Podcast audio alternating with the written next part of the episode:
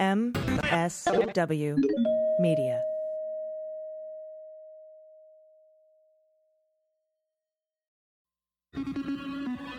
News with swearing.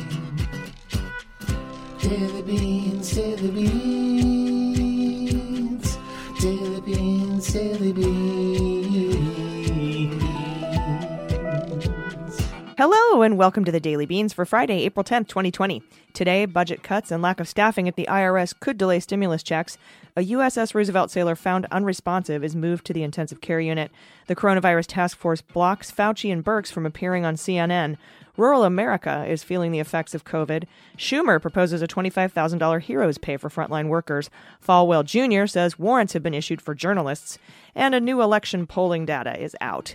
I am your host, AG, and appearing today with me over the phone is Jordan Coburn. Hello. Hello, and you'll be back with me later for the good news too. Yay! It's a, like a twofer. Yes, yes, a, a twofer pod.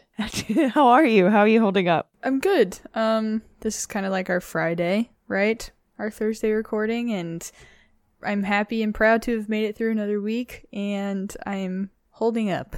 It's our third week, right, in California. It- I'm, I'm yeah. losing count. Yeah, yeah. I think we're on like yeah, we're on day twenty something. I don't know. It's in my journal somewhere. Yeah, I'm doing okay. I'm doing good. Um, you know, just hold up here. I'm I'm doing following the you know the recommendation, the extra recommendation from uh, our governor not to go to the store or anything like this week. I'm just totally staying at home. So that's new, but it hasn't. It's on. It's not that much different. I told a friend of mine like I feel like because I can't go out and con like be in touch with other people and interact with other humans like physically mm-hmm. that I feel like I'm like I feel like I'm dead and I'm just haunting my own house. Yes. Yeah, you know, like I can imagine that it feels like that. It, you have also such like a retro house too. You could really stir up some like historical vibes kind of in there. yeah, but I'm able to change clothes, so that's quite cool. I don't think ghosts can do that. Yeah. Um so quarantine Animal Crossing update. Uh Bunny Day is this Sunday. I'll be glad when it's over. I have too many eggs in storage and um I'm uh, building a third addition to my my house uh, uh, in Animal Crossing. I'm very excited about that. Amazing. uh, and I made it to Tur- I made it to Tarantula Island. So it's it's been really interesting. I next I want to try the game where you're just an asshole goose that just terrorizes people. Have you heard about that one? I have not, and I have not played this game, and I keep hearing everybody talking about it, and it sounds like like a a game of Sims that your therapist would be comfortable with you playing. Yes, it's so relaxing and meditative and and comforting. Uh, I really I really enjoy it. And uh and you, you I've actually started doing my chores in the house in real life like the way that I plan them out in my in my game. So it's actually helped me take a shower when I probably wouldn't have otherwise. So it's funny. actually really good. That's cool. Um, and then there's a, an asshole goose game I need to play where because you know geese are dicks, right? And and uh, this one just like runs around and is a jerk to people, and it's it's like a it doesn't have a name, I guess. I have to figure out more about it, but I, I really want to play that game because you get to be the goose. Yeah, that sounds like uh, just a charging goose, like a picnic Yeah, yeah, ruining like- goose. like just an asshole goose, just a dick. I wonder, are they dicks or are they just misunderstood? You know, who knows? I've never- I love your perspective. I'm sure. Uh, I don't know. They have more physical prowess than other birds. Maybe other smaller birds would be charging at us, but they're self-aware enough to know it wouldn't get them anywhere. Yeah. Whereas a goose, that's fucked up. A goose charges at you, you're gonna fucking remember that shit forever. That's traumatizing. yeah. Geese and turkeys are, are scary too, and swans are assholes, and they're pretty big with their necks, you know. Yes, totally. Uh, but yeah, geese. Uh, it, it- that'd be a pretty funny little web series to do, like the you know confessions of of a of a asshole of goose, an and you can find out like that he's actually just misunderstood. You know, he reads a lot of Nietzsche. Yes, exactly. He's just deep and he's acting out in anger because he doesn't yet have the tools to express himself in other ways. He also doesn't have fingers, so there goes art therapy. That's hard. It's hard as an angry goose. It's hard air out on the streets, on the lakes, the mean lakes. Yes. Um, and tomorrow, I'm excited. We're having our third. Uh, uh, what are we calling it? This is the cocktail hour Q and A quarantine Quarantinis. live. Yeah, and it's going to be dressy, right? If and you don't have to, but if you feel like getting dressed up, and we're, we'll figure out a hashtag so you can share on social media. yes. Um, you can get get fancy, put on your makeup, do your hair. Um, Jordan, you're going to wear some gold sequin number. I'm going to have to figure out what I've got. oh, I'm so excited. I'm, I think I'm gonna like actually do my hair and shit. Ooh, It'll be great. And I'm also celebrating a cold sore going away. Woohoo! I'm Party. I'm going out on the town. I think you were worried about that, and it's going away, so that's good. yeah, only after weeks and weeks. Yeah, It's pain. yeah, fucking cold sores. Maybe it's just misunderstood. The cold sore itself, it's definitely misunderstood. But I'm its representative, and no one else speaks cold sore, so I just have to keep it hidden from the rest of the world. Understood. All right. Well, we do have some actual news to get to today. I'm just really happy to talk to you. So, Yeah. um, sorry, Same. not sorry to listeners who had to sit through that, but I had a good time. So Yes. uh, let's let's hit let's uh, let's get to the news. Let's hit the hot notes. Hot notes. All right, so let's start with Jordan. You have an update on on uh, Cuomo had another brief. He has a daily briefing. Uh, what were some of the highlights from that today? Yeah, so uh, he started out sort of giving some context as to how long the quarantine has been going on, and specifically New York. He says it's been 18 days since they shut down New York. Uh, it's been 39 days since the first case in New York, and it has been 80 days since the first documented case in the United States. Uh, and I, I appreciate that he did this because it's it does kind of start to get to a point where, you know, we've been in this for a decent amount of time now, and it's a bit disorienting. And I think uh, just putting putting it into, into perspective is helpful not only for it's just being acknowledged that it's been that long, uh, but also when you're comparing it to where the numbers are at, and you know, I think it's just good to be aware where you're at in the space time continuum. Uh, he says New York's doing better on resources, but they still do not have enough to handle the worst projections. So we know that they've been going off of or looking at different models, and even the moderate models right now, uh, they still don't have enough beds to handle those peak numbers. So he's really just saying, please stay home because the social distancing could be working. It really seems like the numbers that are coming out are ev- indicative of that social distancing doing what they wanted it to do. They had the lowest change in hospitalization since this started today. They had the lowest change in ICU admissions. Uh, sorry, not the lowest, but it was, I think it's like the second lowest, uh, but it's really down there.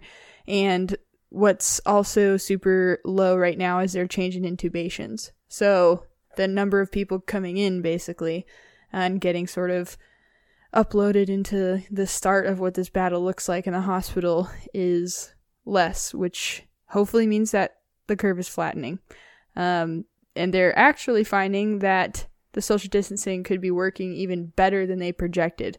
So that's really encouraging. And I hope that everyone hears that and they think, fuck yeah, it's easier for me to commit to something when I know it's working, right? So there you go. Yeah, There's your proof. Yeah, and um, I I heard today that the R naught, um, which is the letter R and then N A U G H T, which is a variable that means how many people on average you give it to.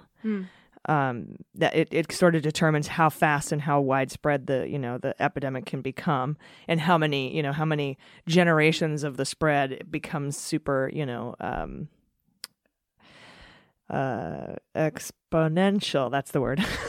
Did you hear me squeeze that out of my brain? Exponential. It had a rhythm to it. it's that kind of a day. Um, but the R naught was originally, um, you know, when when unchecked, the R naught we thought was about two or two point three. So like every person would infect two point three people. Um, studies have shown that the R naught for coronavirus is actually closer to six meaning if you have it, you're likely to infect six people. But folks who practice social distancing uh, and you know stay at home and don't have contact with other people reduce the R naught to an average of 1.3. It gets down in the ones, which is like really uh, another you know uh, sign that the social distancing is effective and it's working, just like what you were talking about. Yeah, that's really good news. Um, with that, unfortunately, where the peak is at in New York comes a super high death count, though. So Cuomo said that they were at their highest number in terms of lives lost in one day. They had 799, and he's bringing additional funeral directors into the state to help the families through that process because obviously there's a lot of logistics that go into dealing with the passing of a loved one. So they're also trying to beef up those resources too, so it doesn't have to be, you know, continuously just a nightmare for them. Uh, but that's something, you know, that he said Fauci reminded him of as well. He said, you're going to see a drop in your hospitalization numbers, and you're still for a while going to see these really high peaking death counts. And it's just going to be like that for a little bit until the sort of course is run for those initial people that are were coming in and flooding the hospitals. Yeah, and I think the peak uh, for deaths is supposed to be in the United States or New York. I, I'm not sure which one. This Sunday is supposed to be. That's why everyone's been like, this week is going to be bad. This week is going to be bad. I think the peak is on Easter. Hmm. Wow. Well, that's a lot sooner than it potentially was going to be. It was just last week, right, where he was saying it was going to be between seven and thirty-one days. So it looks like it was Mhm. yeah closer to those seven days, and um, I I hope yeah I just just keep keep going. I know New Yorkers are doing a really good job, and um, that's fucking awesome. So love to everybody in New York. And keep doing it because it's working in California and everywhere. It's gonna work everywhere. It's uh, that's the great thing about it. It works everywhere when you do it. Yeah, wherever you live, if you socially distance yourself, it will work. You will reduce the R naught, you will reduce the spread, you will reduce the risk, you will reduce the deaths. hmm And then he he did something where he put the number of deaths in perspective compared to 9/11. Um, 2,753 people died in 9/11, and he says over 7,000 now have died from COVID-19. So just remarking on the scope, and he said uh, the evilness of this threat is proving to be, um, you know, worse than 9/11. He says that, and and I think he it's it's uh it's it makes sense that he puts it in to that context because talking about the two national tragedies that have happened over the last couple decades that's it 9-11 and this and they've both happened in new york. So he acknowledged that today. Yeah, New York is definitely, you know, they're they're definitely um, most equipped to to understand that comparison. yeah exactly. Um and then he goes on to some really important next steps uh, he says first is to figure out how and why the virus kills Uh, so just really, you know, a lot more research and and figuring out really the brains of this virus. He also says it's essential for them to uh, figure out how they address higher fa- fatality rates among Black and Latino New Yorkers. Uh, we talked about that. That's going to be, you know, the data continues to keep flowing in. That just like a lot of people predicted is disproportionately affecting those communities. As a result, he also wants to increase testing in those communities as well um, and in general, more testing and more treatments. So, plasma donations, he talks about putting out a call for people that will be in a position to have those, you know, antibodies or have gone through it. Um, and that's something that they're going to be looking at moving forward. Uh, I have a question also. AG, do you know, have you heard of any antibody testing in San Diego yet?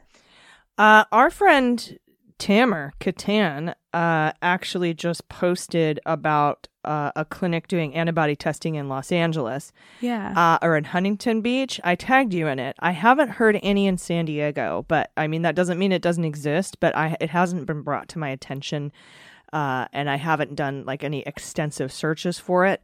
But I I do know that we have it pretty close by. I mean, it would only be an hour and forty five minute drive because there's no traffic. yeah, that's true, um, isn't it? These days, normally it takes us four hours to get to Los Angeles, but um, I, I do know that Tamer uh, had gotten tested at the clinic and he had COVID 19 um, when he was sick. I, I can't remember if he said in January or not, because, and I tagged you in it because I know we all sort of think that you had it in January as well. Mm-hmm. Maybe, yeah, maybe something. And I keep hearing more and more people, Tamer included, say that you know they weren't their doctor didn't have them get tested because they didn't exhibit some of the exact symptoms. And so, because of that, they didn't wind up knowing in the moment if they had it, only to come to find out later that he actually did have it, right? So, I know I didn't lose my sense of taste or uh, smell, for example. So, I thought, oh, maybe I don't have it because of that.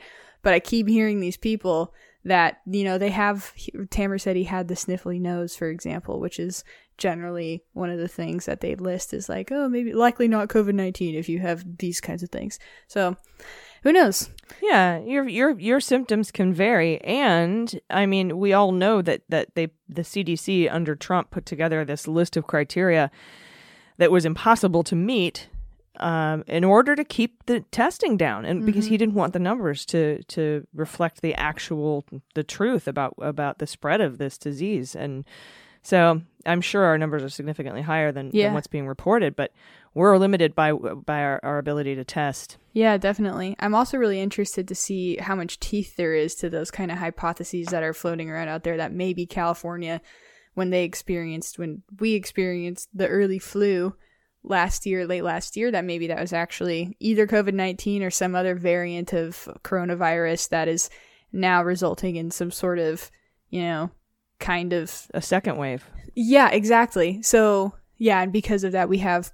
par- I don't fucking obviously know how biology shit works, but if there's like antibodies, certain antibodies that are helpful in making the cases of COVID 19 in California more mild, so that not as many people are going to pass away when we start getting the peak. But that'll be, yeah, I'm just very, very, that's so fascinating to me, just biology wise. Very interested. Yeah, yeah. Epidemiology is an interesting science. Um, yes, that's the sure. word. Epidemiology. Yes. Took Um, many classes in epidemiology. Ah, cool. Sounds terrifying. It, it was. It was like, oh, can we just go home and watch Outbreak instead? That's cool. Thank you. yeah. Yeah, that's true. You're you're good at watching terrifying shows. That's your that's your jam. Um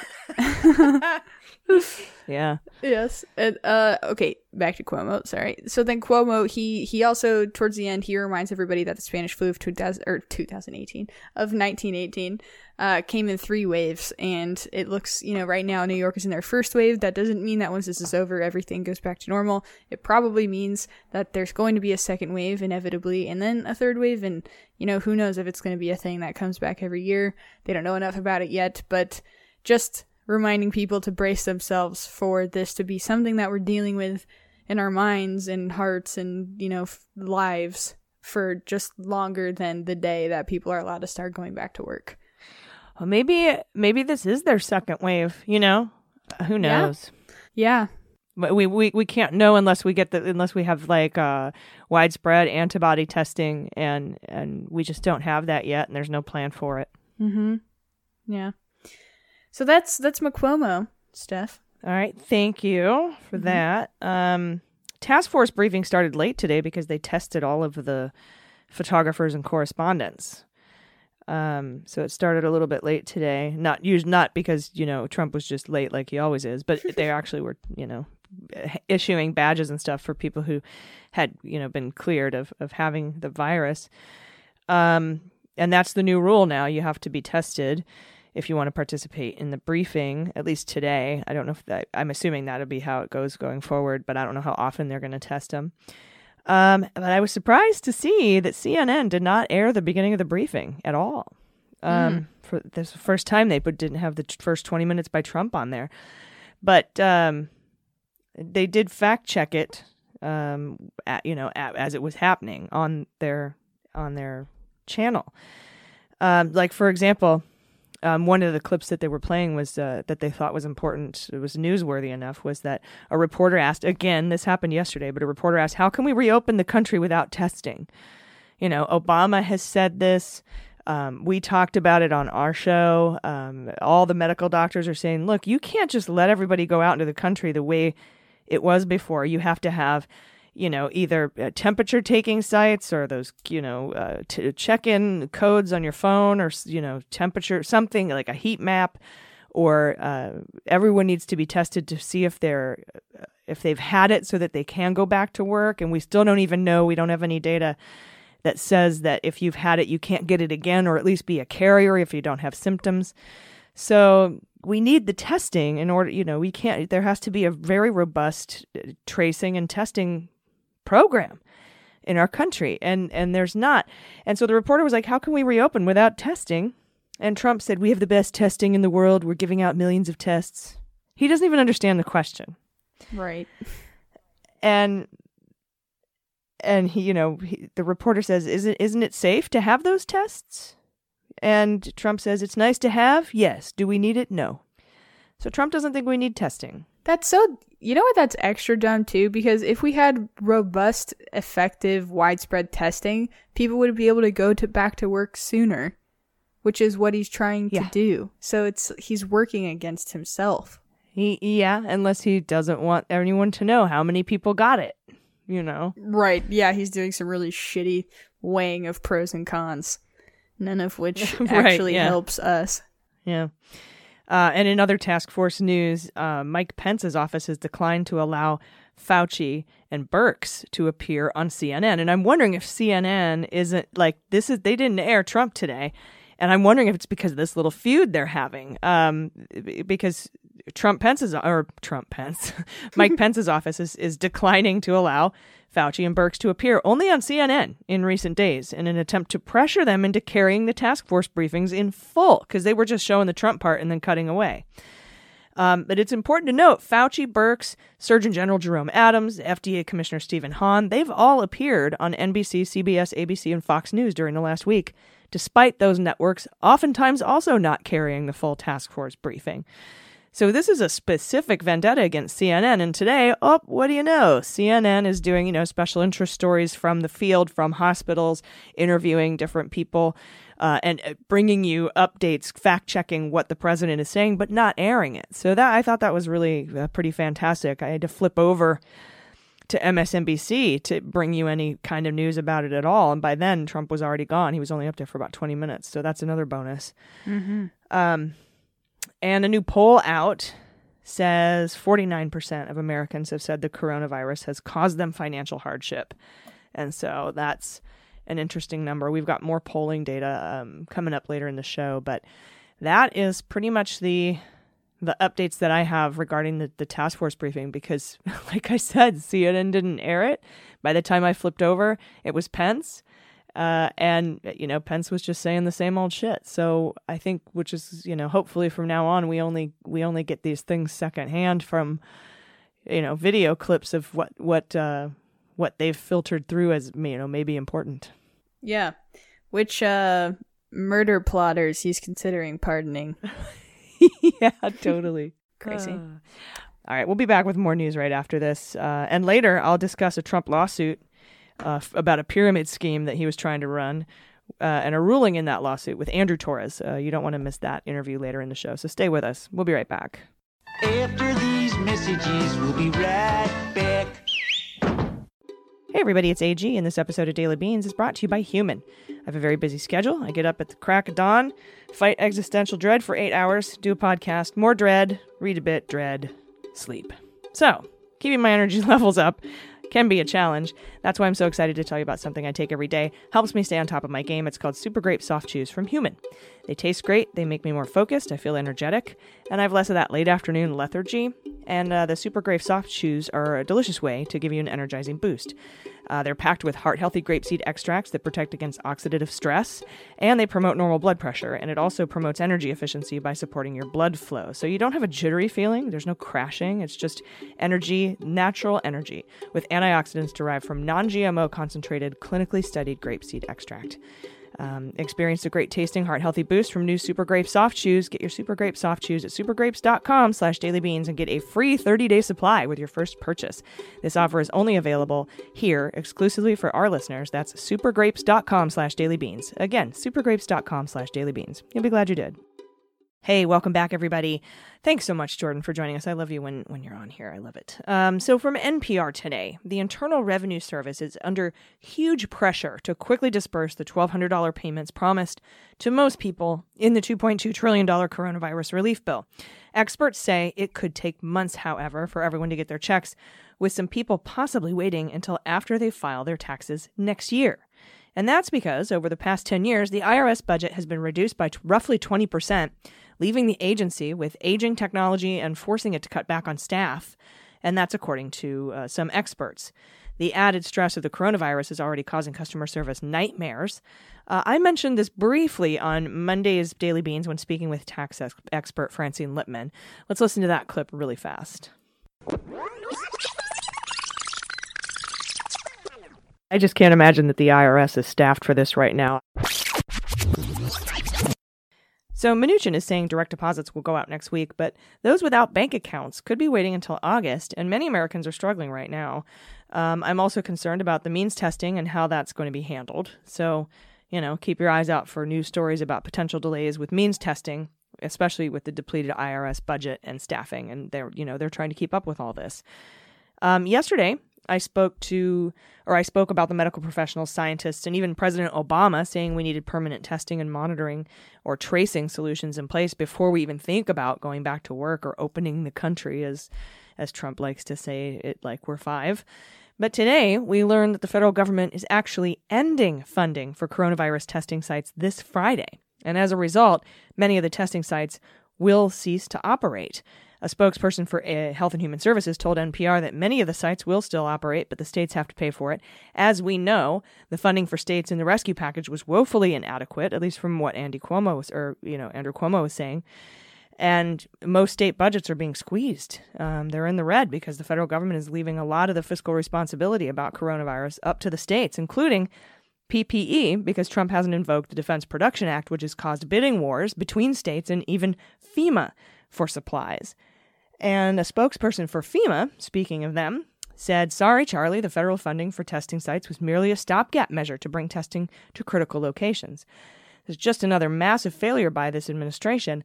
Although Pence today in the task force press briefing said that, that they would continue to operate and give the states the choice as to whether or, want, whether or not they wanted to financially take them over or not. And I'm going to have to fact check that because that's contrary to to this report. So, from the New York Times last night, though, on the other hand, coronavirus was slow to spread to rural America, but not anymore. Uh, Humboldt County in California was the first rural county to report a case, and that was on February 20th. Two weeks later, on March 2nd, Grafton County, New Hampshire, announced a positive test, uh, and that was for a healthcare worker that had recently traveled to Italy. And at that point, on March 2nd, there were only 104 counties nationwide reporting cases. None of them were rural, except for the one in Humboldt. And then 10 days later, a cluster emerged in a Colorado ski co- in, in Colorado ski country, and by March 19th, hundreds of rural counties were reporting their first cases. And of course, by April 6th, more than two thirds of rural counties had at least one confirmed case, and one in 10 were reporting at least one death. And uh, the late arriving wave of cases can and could and is in some cases easily overwhelming rural counties that are, you know, older, poorer, and sicker than much of the country. And they're also dangerously low on medical supplies. Most don't even have one ventilator. And to compound the problem in rural areas, uh, the Republican governors of North Dakota, South Dakota, Iowa, Nebraska, Arkansas, Mississippi, they're refusing to issue stay at home orders and rural nurses and doctors are also in short supply. Um, there's a clinic in Stockton, Kansas, that has turned to a local veterinarian for masks and gowns. And a rural hospital in Lexington, Nebraska was recently down to 500 swabs. And another in Batesville, Indiana was having staff store used masks in plastic baggies so they could sterilize and reuse them. And this is all because Republican governors felt that their rural communities were safe and failed to act and many are still failing to act. But this virus is everywhere, and we know it's disproportionately impacting the most vulnerable. So hopefully, we'll start seeing more data on on on those numbers. And I'm just now hearing from NPR in a reversal, the Trump administration says it will not end support for community based coronavirus, coronavirus test sites. So good. Outrage works. And from Caitlin Oprysko at Politico. Uh, the president of Liberty University, Jerry Falwell Jr., said on Wednesday that arrest warrants had been issued for journalists from the New York Times and ProPublica after both outlets published articles critical of his decision to partially reopen Liberty's campus amid the coronavirus pandemic, saying that they were trespassing when they were on university property working on their articles. Quote, both articles by the Times and ProPublica quoted students or professors who suggested that social distancing guidelines designed to prevent the spread of the highly transmissible virus were not being adequately practiced on campus, unquote. And Falwell cast his decision to seek a case against the journalist as a move to protect his students, asserting that the journalists had come from hot spots like DC or New York, and that by being on campus, they put the remaining Liberty students at risk. He also complained that Liberty was being singled out because of its status as a religious school. Of course, religious persecution.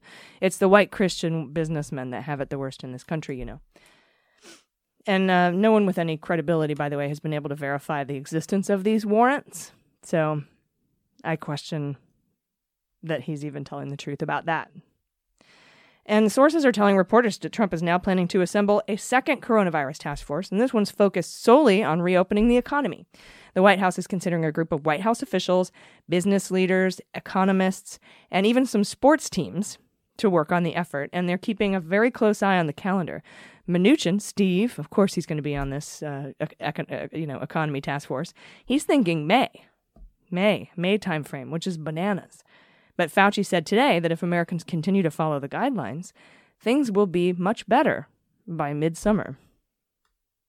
And uh, we brought up a little bit earlier that the Democrats are working on a second rescue package after widely acknowledging what we have been saying that 2.2 trillion is not nearly enough, probably by half. And in this bill, Democrats are pushing hard to include funding for mail-in voting.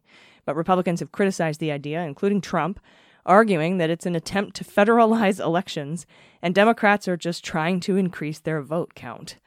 So, and you know, Trump himself acknowledged in one of his press briefings that if we vote by mail, Republicans would never win again, acknowledging that Republicans rely on Democrats not being able to vote in order to win. And Trump himself voted by mail in 2018, by the way, but his argument is he couldn't go to the polls in Florida because he was in Washington, D.C. being president. Well, first, he spends half his fucking time in Florida, and he's moved his residency there. And second, uh, Trump couldn't go to the polls because he was busy. But now, we can't go to the polls because we could die. So his convenience trumps your right to stay alive. Never forget that. And now House Minority Leader Kevin McCarthy, who I don't I still don't think is paid back fraud guarantee for all their Firtash dirty Russian donations. Kevin McCarthy is now slamming the provision in the bill, arguing Democrats are just using the coronavirus for their own political benefit. But he fails to mention Donald Trump tweeting about his amazing ratings for his press briefings, which give him massive amounts of airtime, and in which he plant, you know, plants hacks from like the New York Post and OAN to throw him campaign-related softballs that he can use to rail against immigration and Democrats. But sure, Kevin, the Democrats wanting people to vote without dying is totally politicizing the pandemic. Oh, I hate that guy so much. Um, in other news, another 6.6 million people filed jobless claims this week for a total of 17 million over the last three weeks. Uh, according to Mark Zandi, he's a chief economist at Moody's Analytics, he says the state of the economy is a mess. Just for context, there are 155 million in the workforce, and 17 million is a pretty big chunk. And we aren't even sure those numbers are accurate because of the issues the Department of Labor is having in processing claims. As we know, there's been hours on hold. One lady's tried to apply a thousand times. It's absolutely maddening. And we had 6.6 million this week and 6.6 million last week, which means it seems like they, that's their max that they can take. And and it's been um, predicted by um, economists, folks at um, Goldman Sachs, and you know just experts, uh, you know economic experts, that we could probably lose about, and the Fed itself, um, that we lose about 47 million jobs. Those are the uh, an average that means those are the ones that you know that are uh, able to be laid off or more most likely to be laid off. Um, and and this Mark Zandi, he said about 50 million people. He he echoed that are at, at risk of losing their their jobs, and that gives you a small picture of how cataclysmic this is. That's a third of the workforce, and Congress is working on another stimulus bill. Um, but you know what the Federal Reserve has been doing recently is what has been keeping the stock market going up again this week, and uh, Congress will likely have to do more, uh, as I mentioned before, especially for really small businesses with fewer than 10 employees. And this is still Mark Zandi talking. He's talking about There are 7.8 million businesses in, in the country. 4.5 million have fewer than four employees. And those are the kinds of companies that will have difficulty using the Small Business Association loans. That's our company is in that group. Mueller She Wrote LLC is in that group. And and the reason is is because the process of applying with a bank for the loan forgiveness is really really complicated, and these small businesses just don't have the support um, that they need to get it done. And if we have a lot of business failures, many of those applying for unemployment won't have businesses to go back to. So we have to, you know, we have to keep that in mind. Um, this is again where I thank our patrons for help keeping us afloat. And as of Wednesday, um, this is just in here 400 sailors now from the Roosevelt have tested positive for coronavirus, up from 121 earlier in the week. And today, we learned that one of the sailors was found unresponsive and has been moved to an intensive care unit on Guam. The Navy uh, uses the buddy system, and, and the sailors' buddies, who were required to check on him twice a night, check in on him, found him unresponsive. And uh, there are now four aircraft carriers, both in the Pacific Fleet, that have crew testing positive for COVID 19. Uh, yet, Captain Crozier was still fired. Um, and no, um, Modly uh, resigning in shame does not make up for that. And earlier today, the Pentagon said it has to assume that despite these other carriers having small numbers of cases, the virus could spread the way it did on the Roosevelt. You, think? It's science? I mean, the carriers are the same, the disease is the same, the people are the same. Like, how do you think? Good, good job, Pentagon. Way to solve that fucking problem. Um, and the Roosevelt is at the center, of course, of the controversy that led to the resignation of the acting Secretary of the Navy, who I just mentioned, Thomas Modly, who had replaced Richard Spencer, who resigned in protest for Trump's interference in the Navy SEAL peer review of war criminal Eddie Gallagher, who Trump later pardoned. And um, that is the rest of the news, some of the stuff that flew under the radar today. We'll be right back with a discussion I had earlier with Andrew Torrez of opening arguments about a federal judge's ruling last night that Trump and his family can't force uh, these defendants that are suing him in a pyramid scheme into arbitration. I'm going to find out if that's a good thing, a bad thing, or if it doesn't make a difference at all. So stay with us. We'll be right back. Hey, everybody, this portion of Daily Beans is brought to you by Laurel Springs. There's a lot of homeschooling going on right now, and that's why I want to tell you about Laurel Springs. Uh, it's an accredited online private school for students K through 12, and it happens all online. And it also recognizes that each child is a unique individual, and they all have their own personal interests and special talents, and they all have their own unique learning style. And Laurel Springs is accredited by the Western Association of Schools and Colleges and Advance Ed, which means their transcripts are recognized by colleges and universities worldwide. I appreciate how accommodating the Laurel Springs online program is. It's designed for students who wish to grow and excel academically and personally while maintaining a flexible schedule. Their personalized approach is competency based and asynchronous, meaning students have the opportunity to progress through the material at a pace that honors their individual skills and knowledge. And they also offer rolling enrollment, which means you can en- enroll anytime. Students can begin work at any time of the year. You don't have to wait for a specific enrollment period. Uh, an enrollment period. Uh, I truly believe Laurel Springs improves the academic experience of the modern student with its flexible approach to find the best way to prepare them for success. So register your child at laurelsprings.com/slash dailybeans today and receive a waived registration fee. That's laurelsprings.com/slash dailybeans for your waived registration fee. laurelsprings.com/slash dailybeans. So I'm lucky enough today to be joining the Open Arguments podcast, and, and we're going to record this for our Daily Beans podcast because I wanted to speak with a real life lawyer about uh, an Adam Klasfeld tweet that went out, you know, courthouse news guy, about Trump and his family and his company no longer being able to force people accusing them of promoting pyramid schemes into arbitration uh, which is obviously a largely opaque private system. And this is from a federal judge ruling that happened last night. So, hey, how are you? How how how is the opening arguments seen these days? Well, AG, thanks for uh, doing this uh, uh, collaboration here. You've got you've got me. You've got my co-host Thomas Smith. Oh yeah, Thomas, I'm you here. Hi. Tom Smith. I'm writing it down. I'm writing it down. Tom Smith. Not Just kidding. Not a not an alias. Uh, yeah. My my name Hey, is don't make less fun of people with identifiable aliases. than just your initials. Like, pe- if I say I'm Thomas Smith and you say you're AG, they know more th- about you than me. That's how generic my name is. I I know. I almost picked Tom Smith as a pseudonym, but it's. I wonder when you check into hotels if people are like, "Uh huh." I, I get that a lot. Smith. I get that. I will. I, I know. Uh, I'm just there's real stuff to talk about. But when I traveled to Europe, I uh, was frantically running through uh, the the airport in I forget where. Oh, it was the Paris airport or Charles de Gaulle or whatever. And I was uh, late for a connection, you know, because the flight was delayed. I'm running, I'm running, I'm running. I'm trying to find somebody who'll help me, you know. And I, I hand, I just find some people who look like they're employees of something. I hand my my boarding pass, like, can you help me? And they look at my name and literally burst out laughing.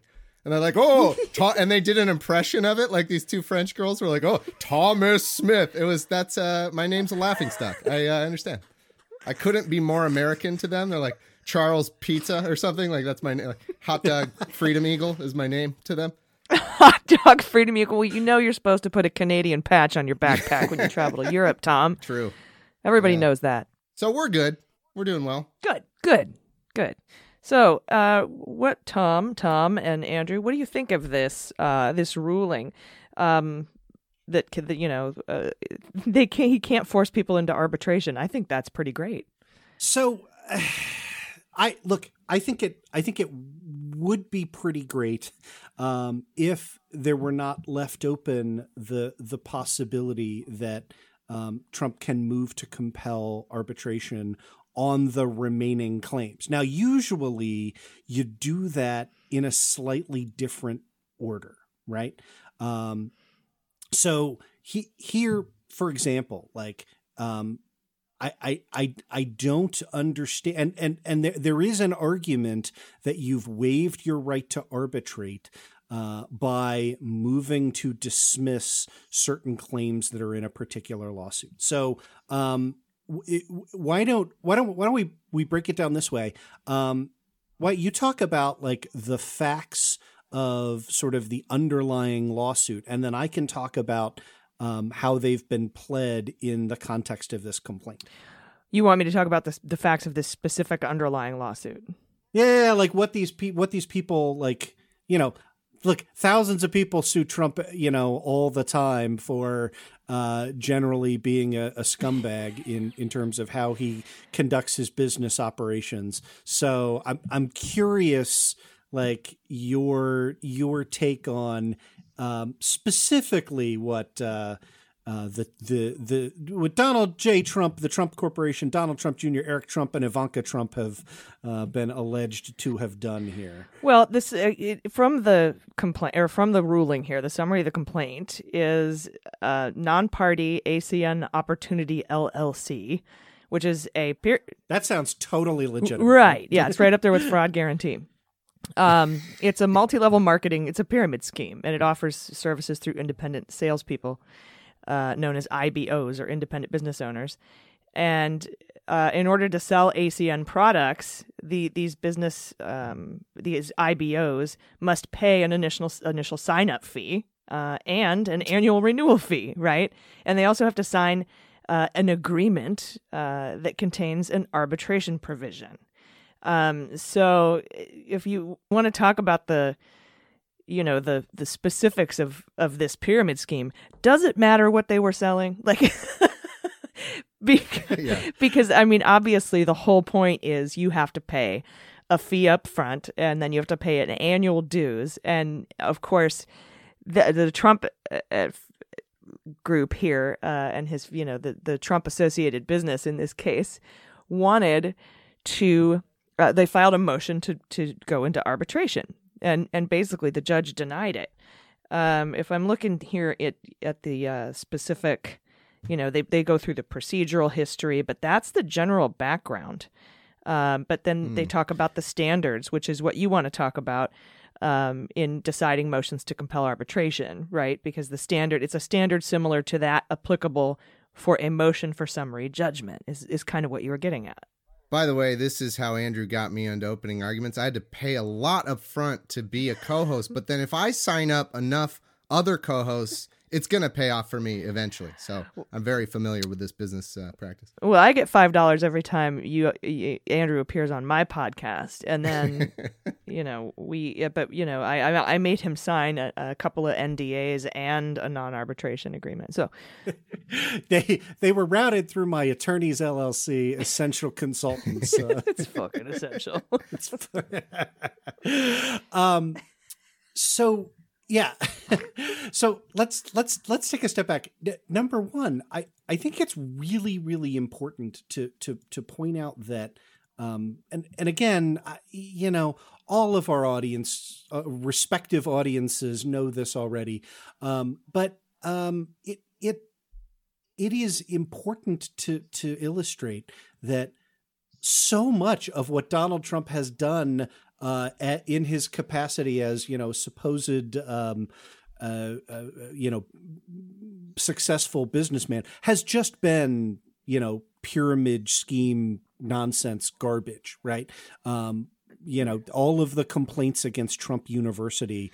Um, you know, fall fall into that same category. Yeah, I was going Um, to say it sounded a lot to me like when I was reading the specifics of this case and the ruling, it sounded so much like Trump University. I mean, so much of it is just like that. And of course, we know what happened there with Pam Bondi, the Florida, was she the DA or the U.S. attorney, not uh, prosecuting, being given a $25,000 donation to her campaign. And then all of a sudden she shows Mm-hmm. up on the impeachment team. Like, come on. Uh, that God, I could go down that rabbit trail for days in terms of just um, the the the level of of corruption.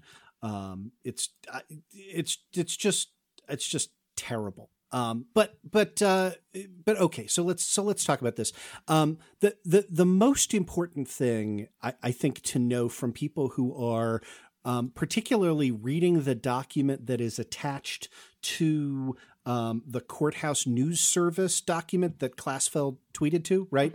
Um, that that there were in fact multiple rulings um, that were that were issued uh, yesterday. Right. Um, well, we're we're doing this for the Tuesday show, so we're issued on Wednesday, uh, April the eighth. Right.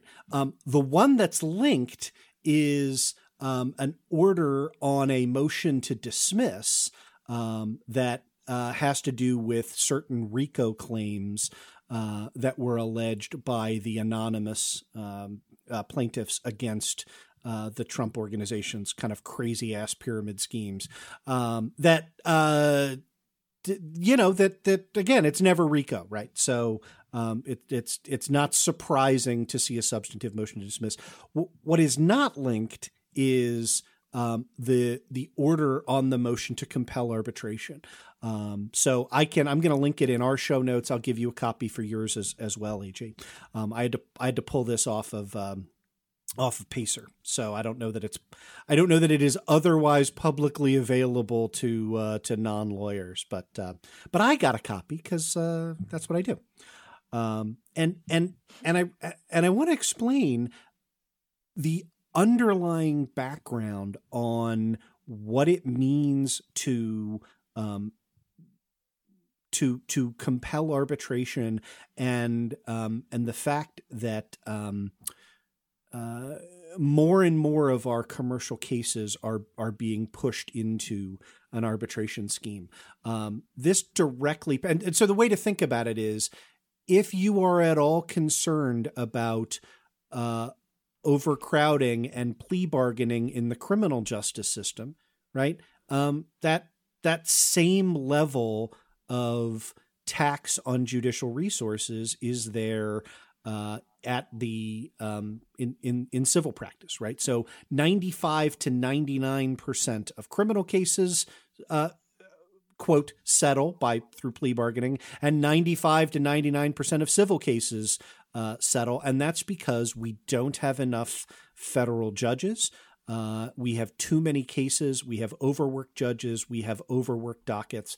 And so everything um, that uh, is designed to alleviate pressure on a court's docket is uh, you know comes in with sort of a heavy uh, a heavy presumption in in favor, um, and that is, you know, you can disagree with it, but until you elect somebody who says I'm going to double or quadruple the federal judiciary, right, you're just kind of wringing your hands about it, right, because there are not enough resources to adjudicate the cases that we have uh, pending in in in federal district court. Well, yeah, ever since Um, Trump became an adult, um, we the courts are jammed with civil lawsuits, criminal lawsuits. Uh, you know, the Supreme Court, House oversight lawsuits. I, I honestly blame Trump for jamming up at least twenty percent of our court system. I, I, it's we laugh, but you know, one of the things that we've said on our show dating back to August of 2016, right? Like the most effective Hillary Clinton ads were the ones that that uh, that ran sparingly in 2016 that pointed out that Trump's typical business practice is agree to a hundred thousand dollar contract with a small contractor and then just be like, yeah, but I'm not going to pay you. Uh, and then force them to bring a lawsuit. And then, you know, you send out your team of lawyers and you're like, all right, well, will you take, you know, 30 cents on the dollar? Will you take 50 cents on the dollar? Or are we going to chew you up in court? Um, that, that is right. If you're, if you are evil, uh, and you want to maximize your profit in our system, right? That's the logical consequence of having a uh, you know litigants pay uh, civil justice system, um, and and that's what Trump does, right? He, it- it- I. I wouldn't do any work for Trump, but uh, you know, don't take legal advice from the podcast. But if you do any work for Trump, make sure you get paid hundred cents on the dollar up front, uh, because otherwise you will not get paid. I mean, it's just it, it's just clear. That's that's how he does it. So he's sort of So- taking advantage of of that, of the fact that these things settle out most of the time because our courts are just packed, jammed. Yeah, and and except in extreme cases, each party has to bear their own costs in litigation. Right? Yeah, and his And so- contractors that he's working with don't have the resources to muster a fight, or it's not worth it to them, so they just take the the pay cut. Yep, yep, that's exactly right. Um, and so you know, you look at it and you say, all right, you know, do I want to pay a lawyer tens of thousands of dollars to fight against, you know, the lawyers that Trump is going to hire to maybe get my hundred thousand dollars back at the end of the day, or or do I want to just take his thirty thousand dollar check and go home?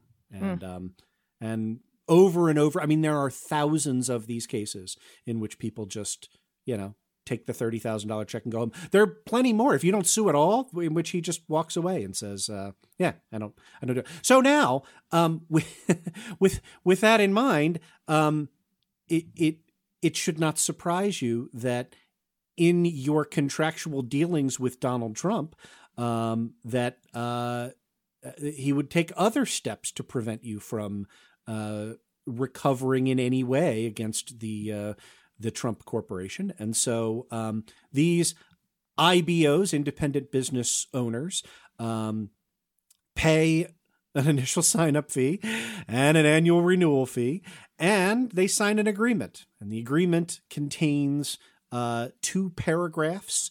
Um, which say, uh, I agree to indemnify and hold ACN, the other ACN companies, the ACN providers, and their respective shareholders, directors, officers, and employees harmless from any and all claims, damages, and expenses, including any attorney's fees arising out of my actions or omissions in connection with this agreement. That is a standard indemnification clause, um, which uh, which basically, when you indemnify somebody, you agree to take responsibility for third party liabilities against that person. Um, the idea that you're taking you know a a uh, hairy homemaker here who signs up as at the bottom rung on a pyramid scheme to indemnify the Trump Corporation um, kind of puts that on its head. But um, And I think the next thing it says that you do is message all of your old high school friends on Facebook and say, I have a tremendous business opportunity for you. I think that's the next yeah, clause. that is that, that is that's the B provision. Um, but but then the arbitration clause says, in the event of a dispute between ACN and me as to our respective rights, duties, and obligations arising out of or relating to this agreement, it is mutually agreed that, shuts, that such disputes shall be resolved exclusively through binding arbitration before the American Arbitration Association pursuant to the commercial rules of arbitration. Now, I, I will tell you, um, I, I have conducted binding arbitration before the American Arbitration Association pursuant to the rules of the commercial of its commercial arbitration rules um, on multiple occasions. Um, and and essentially what this is, that the, the best way to think about it is it is outsourcing a trial to a retired judge. Okay. Um, the, the the AAA is the is the gold standard of high end commercial arbitration, um, and the and the AAA arbitrations that I have done um, uh, almost entirely uh, have been on behalf of Lloyd's of London. Uh, you may have heard of them um, uh, in billion dollar insurance coverage cases. Okay, um, and so and and what you do is uh, the the arbitrator is typically a retired judge um, who both parties have to pay the arbitrator for their time. Um, now, again, when this is a multinational, multi billion dollar corporation suing 50 different insurance companies over a billion dollars worth of coverage related to, you know, $10 billion worth of asbestos loss, like, yeah, paying some dude in San Francisco 500 bucks an hour to read your pleadings is no big deal.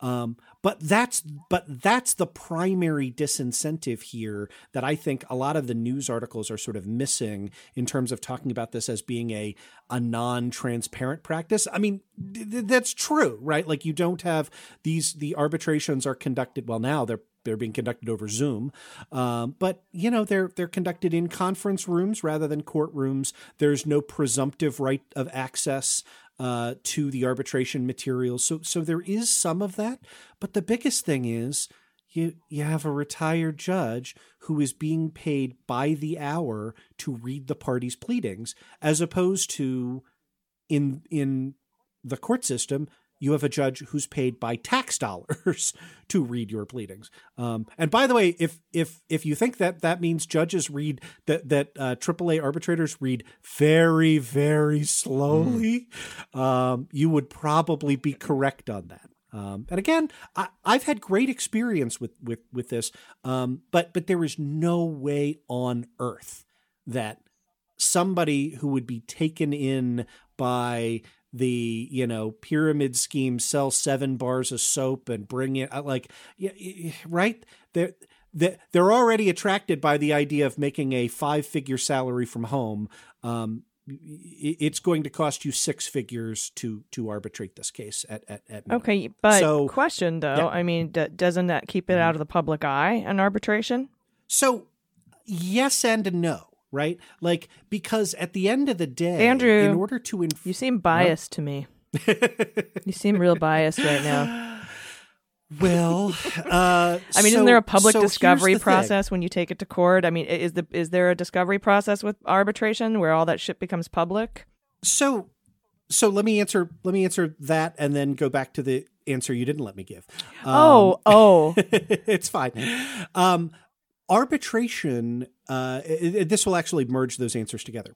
An arbitration award can be uh, and and in order to enforce it you, you have to go to a court to approve of the arbitration decision and enforce it right? So we arbitrate privately we go to the court and we say in the court hey um, the arbitrator reached x result uh, and now i want you i want the court to approve of Ah, that result. And the court will will rubber stamp uh, by and large that that award um, this is 9 usc uh, section 201 but I think Um, I know what you're going to say because on the flip side, things that go to public court are often settled uh, in private. Like you, you That- don't get to see the the like we don't know what the settlement was for a lot of the Trump stuff that we've been covering because even though it was adjudicated in a public court paid for by taxpayer dollars, it was adjudicated under seal. The settlement. Yep, yep, yep. So, uh, and and and what I was going to add to amplify that is one of the only reasons that a court will not. Uh, will overturn an arbitration award. So, uh, a court will not overturn an arbitration award if the arbitrator makes, quote, a mistake of fact or law. End of quote. Uh, that's true. Uh, and I, and I, I had an arbitration that um, uh, the the arbitrator, you know, very clearly uh, misapplied a a particular uh, legal standard and and said as true a thing that both parties agreed was not true. Right. So he made a plain mistake of law and a plain mistake of fact, and that's not grounds to overturn an arbitration award. Um, One of the only things that will, however, is if the arbitrator refuses to hear certain evidence. So, as practice, what that means is, and you couple that with the fact that the arbitrator's paid, right? Remember that whole the arbitrator gets paid for everything they read? So, the discovery process in arbitration is as extensive as it is in AAA arbitration in particular, is generally as extensive, uh, sometimes even more so, as in uh, litigation in in in court.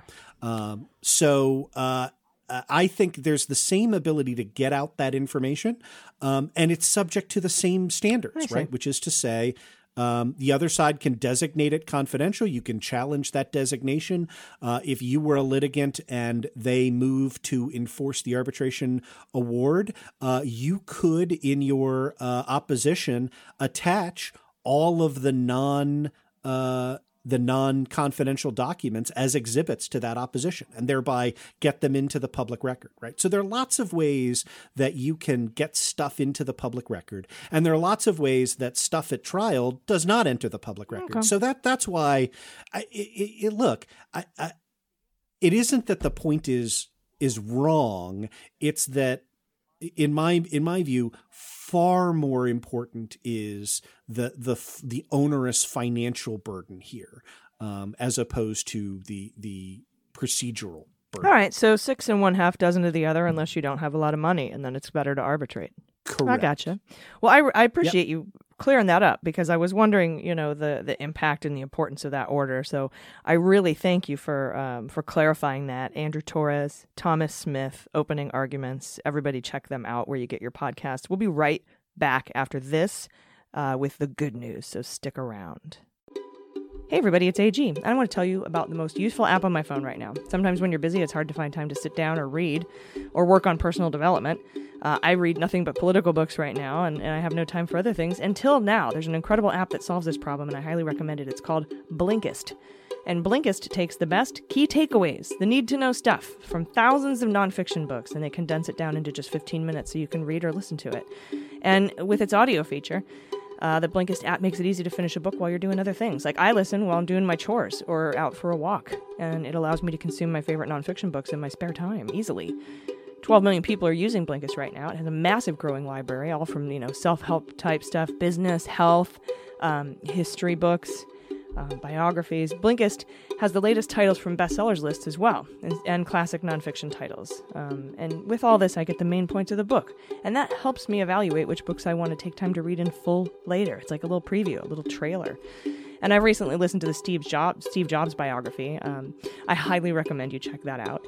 And with Blinkist, you uh, you get unlimited access to the books you want, all for one low price. And right now, all the books you want for one low price.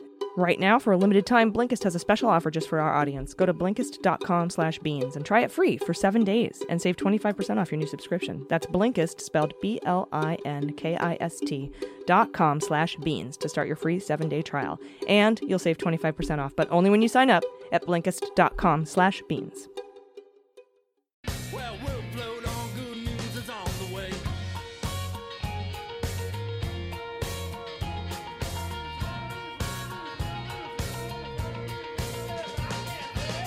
Hey everybody, welcome back. It is time for the good news, and with me again, I have Jordan Coburn. Hello. Hello, long time no speak. I know. Good to be back. Through the magic of editing, it was literally five seconds ago.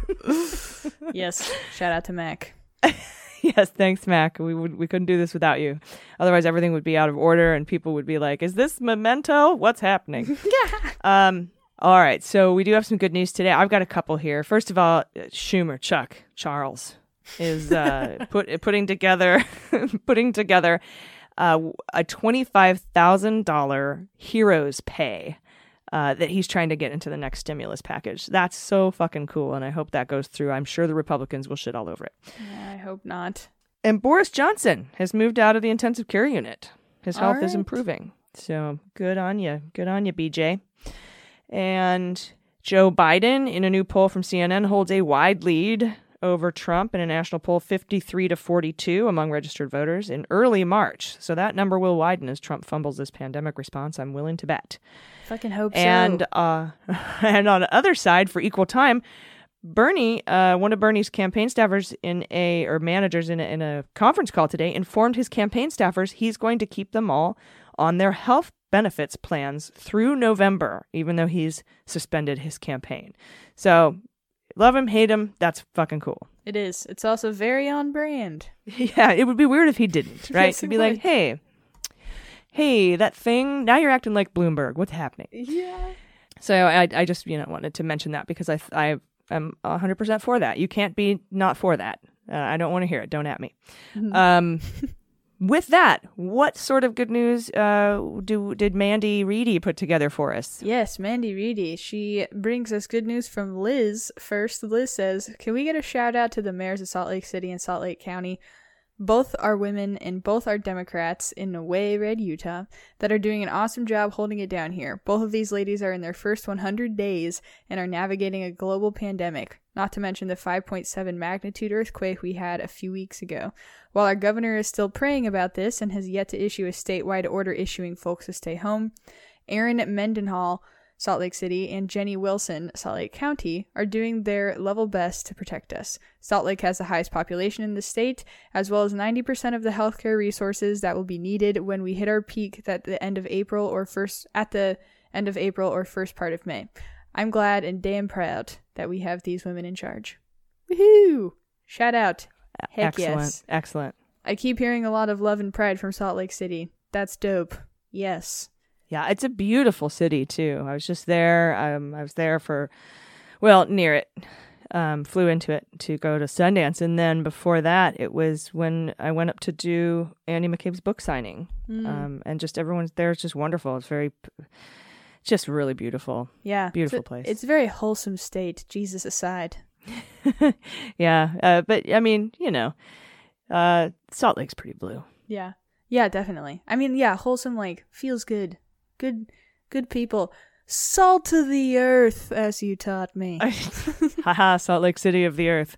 I I was just uh, I basically just insinuated that uh, liberals aren't wholesome. That's pretty awesome. that is. And I think it's we do probably do more uh yeah, I'll stop. Um we're known as we're known as heathens. Well, just you know, Yeah, We're well, I- you know. I stop myself because I'm thinking, do we really do weird shit more? Honestly, I think it's No. the Republicans, definitely. no. If I remember your titty flashing Mormon friend going over railroad tracks, Exactly. the answer would be no. Exactly. They're like the kids that are smoking weed because they're not supposed to, you know? Just Uh huh. they're doing underground Yeah. freaky shit because they get a rise. Because they're so oppressed, right? Yeah. Okay. Um. Anyways, next from Donna. Donna says, "I live in a townhouse community, and most of us here are senior citizens. Everyone has been social distancing, so we don't see much of each other anymore. Many of us are staying, uh, are starting to stay in touch by texting, but some of us aren't very tech savvy. So one of the guys came up with a plan." He printed a big black arrow on a sheet of paper and delivered one to everyone to put in their windows with instructions. Arrow facing up is for all is okay arrow pointing to the side if you need an errand, and arrow facing down if you need help. All of the arrows are up so far. One neighbor did warn me though that if her arrow is sideways, it just means she's out of wine. I am so so lucky to have landed in a neighborhood like this. Heart. That is amazing. That is so amazing. That is really amazing. Yes. Make sure you got some good tape on there. Don't want any confusing signs. All right. Um let's see. Okay, from June. Uh, June says Tyler Perry recently paid for all groceries during seniors hour at 44 Atlanta area Kroger stores. That's Who did? Uh Tyler Perry. Like the Tyler Perry that does the joints, the movies? Yeah, I imagine so. Holy crap, that's awesome. Yeah, the that's Tyler amazing. Perry. Yeah, it's really cool. I love that. I love I love that because these folks don't have to do these things, but they when they do do them, they make such a fucking difference. It's like Yeah. they're, you know, in such a good position to help people probably. And it feels so good. It feels so good to do stuff like that too. So if you have the means to do something like that, just, you know, do it and then share it with us. We want to hear about it. Um, you know, unless you're doing a thing where you're not telling anybody your good deeds, which is also cool. I appreciate that. I know what that I know what that's about. Yes, the Um, anonymous. Mm-hmm. But that's just awesome. Good job, Tyler Perry. I'm gonna watch one of your movies now. Yeah, that is really awesome. Um, okay, and then from Corey. Corey says, due to the quarantine, I've rediscovered meditation. For the first time in months, I really feel like myself. At the same time, the Palpatine ironic face runs through my head as the world burns around us. So, I have good news. Uh, I could. I think the, he is a fan of, of this podcast because of you, Jordan. He sounds like a Jordan fan. yes. I'm gonna say. I love that shit. I too have been meditating. Anybody who brings up Palpatine, Can I make can I have a confession? Make a confession? yeah, do it. I don't know what Palpatine is. Oh, you'll love it. Sheev? Sheev Palpatine? From Star Wars? no, Oh wait, is this from uh this is from Star Wars, right? I was thinking Palpatine the Emperor. Oh, but that would make if sense. it is from Star Wars, then I'm way off, and he might only then he pr- definitely doesn't listen to the podcast because of me because I'm Star Trek. Let me see. I- interesting. Palpatine on Wikipedia says Sheev Palpatine is a fictional character in the Star Wars franchise. He's the dude in Empire, uh, initially credited as the Emperor in The Empire Strikes Back. He's a guy with the melty face, the melty Sith face, Yeah, and then- and the hood. And then re- read again what what that last sentence from the The from the, Pal- good news the guy. Palpatine ironic face runs through my head. Let's see. This is a this is a Ah. real time dissecting of two people conflicting references. yeah, no, that's Oh, him. yeah. That's him. Yeah, the the feel the hate that thing. oh yes, Chancellor Palpatine. Yes. It's Emperor Emperor Palpatine. Here we go. Oh god. This is the worst Google image result page. It's literally just like 500 squares of this guy's face. If we just look up Palpatine ironic, it's like it's all like- of our all of our all of our fans who are into Star Wars just collectively w- are screaming at the at the podcast right yeah, yeah. Oh god. There's like a kaleidoscope of evil right now. It's just now. yeah. All right. Anyway, getting off that search page. Uh, search page. Okay, we're on to quarantine confessions. Again, t- send us the embarrassing shit that's happening to you in quarantine, and we'll read it on the show. Doesn't that sound like fun? All right, this first one is from Danielle. Danielle says, "Not sure if this counts as a confession or advice. Both, I guess. Anyways, I I burped in my face mask, and it's not a good time. Now you know. Beautiful, love it. Practical beauty knowledge. That is." Nice. Nice. Okay, next from Janice. Uh, my daughter and I have a package of Oreos hidden in our broken microwave. The husband is unaware. We're trying to ration them so he doesn't gobble them up in one sitting. I love this. This is akin to the Thin Mint giant freezer Yeah. story. Yeah, this is like the Thin Mint uh, debacle. Uh, Oh my god, this is so funny. I love how many. I like how uh, this is something that everybody struggles with, and now I feel better because I have the same issue with my dad. My dad is like, he eats so much sweets. If it is there, he will eat all of it. Like, all of it. So, all of the sweets. He'll eat like seven packages of Skinny Cow ice cream sandwiches in one sitting. It's incredible. These guys' ability to eat fucking cookies. So I say, keep hiding the cookies. this is this is a good saga we have going on. Skinny Cow, Skinny Cow is the bomb, by the way. If you Yeah. haven't tried Skinny Cow, They are very good. They are they're too light and airy though. My freaking dad eats them like Cheeto puffs. They're just fucking down the hatch. All right. From H uh Savine. Savin? Today I poured a scoop of cat chow in the coffee maker. Next week I'll probably hit the brew button. The week after that I'll be saying this new coffee's pretty good. that is really funny. That reminds me of di- uh, that disgusting scene in Austin Powers when he thinks he's drinking coffee and it is poop. Do you remember that scene? It is. yes, yes. it goes. It's a bit nutty. It's disgusting. it's a bit nutty. Oh God. All right. Next from Spencer Girl. Uh, Spencer Girl says, I bought an entire large case of Twinkies on Amazon. I normally don't even eat Twinkies, but it seemed like the right thing to do. That's perfect. It is the right thing to do. And not next, you got you got to stack it. You got to get like the snowballs, the ho hos, What else is there? what are snacks? That's a big damn Twinkie. Yeah. um, all right, next from Christine. I have a personal bet with myself on which of my friends will get knocked up. I have the odds worked out. If I win, I get 10 days consecutive gelato. If I lose, I don't get gelato for a year. And the, and the 10 side- days just consecutive gelato? Yeah, that's interesting. that's almost a punishment. That's because then I feel like it loses its flair, you know? But, um, okay. And the side bet is friends who don't live together getting pregnant for a waffle cone upgrade. oh my gosh. That's so funny. I hope no one is just Uh, casually getting pregnant with their non essential house dwellers. But I guess live your life. Um but quarantine. You have to quarantine for the next nine months. All right. Um sorry. If anyone's pregnant right now, all of the love to you. This must be a pretty intense time for that to be happening. So all jokes aside, fucking warriors out there and the people supporting them. Uh, good health to you all. Okay, finally from Amy. Amy says, Confession. It's ridiculous how much I love not having to set an alarm at night. Ridiculous.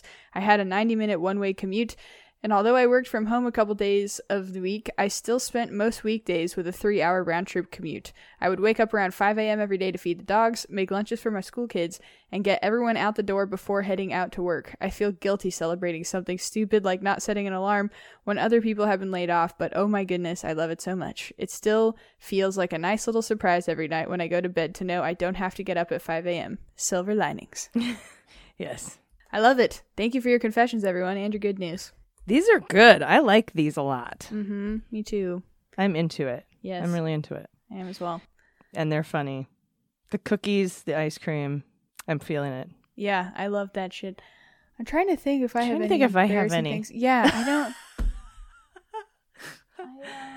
I mean, I, I did the beard trimmer confession. Um, I have been doing a thing where, uh, I mean, I typically don't wear pants anymore, you know, and Yeah. I also really like like my windows right on a street, so I've been very like more into the idea of having my window open and my ass visible to everybody, including small children, uh, than not getting the view and not giving other people the view. so that's that's a thing I've been doing, just right on Friars. It's like a very busy road. it's right by Fashion Valley Mall, yeah. which is, I'm sure, closed down right now. But uh, yep, it is right by Fashion sadly for them. So that's my confession, I guess. It's kind of embarrassing because it's like verging on a lewd act. Yeah, right. That's uh, exhibitionism Yeah. with your translucent booty, Yes. Translucent. which sounds like a good memoir title. That also sounds like a a like a great like electronic artist name. Translucent. Yeah, or like a night at a, a club. Hey, we're going to, you know, Bar Pink for translucent booty night. Beep, beep, beep. Oh God, I love it. Awesome. Well, thank you for that. Thank you for all the good news. That was helpful. Today's been tough, so I, I appreciate uh, Mandy gathering that and you sharing it, and for our listeners for sending it in. And I'm excited for tomorrow to see everybody in our fancy fancies. Um, you know, when we dress up for our cocktail Q and A quarantine extravaganza bonanza hour or two. It ends up being two hours, right? Because we don't cut out until Maddow comes on. Yeah, So I feel like after hour one, hour two goes by real quick after those couple vodkas. Yeah, after you have a, a white claw or two. Yeah, Uh, I'm running out of liquor. liquor. How are you allowing that to happen? I gotta stock up.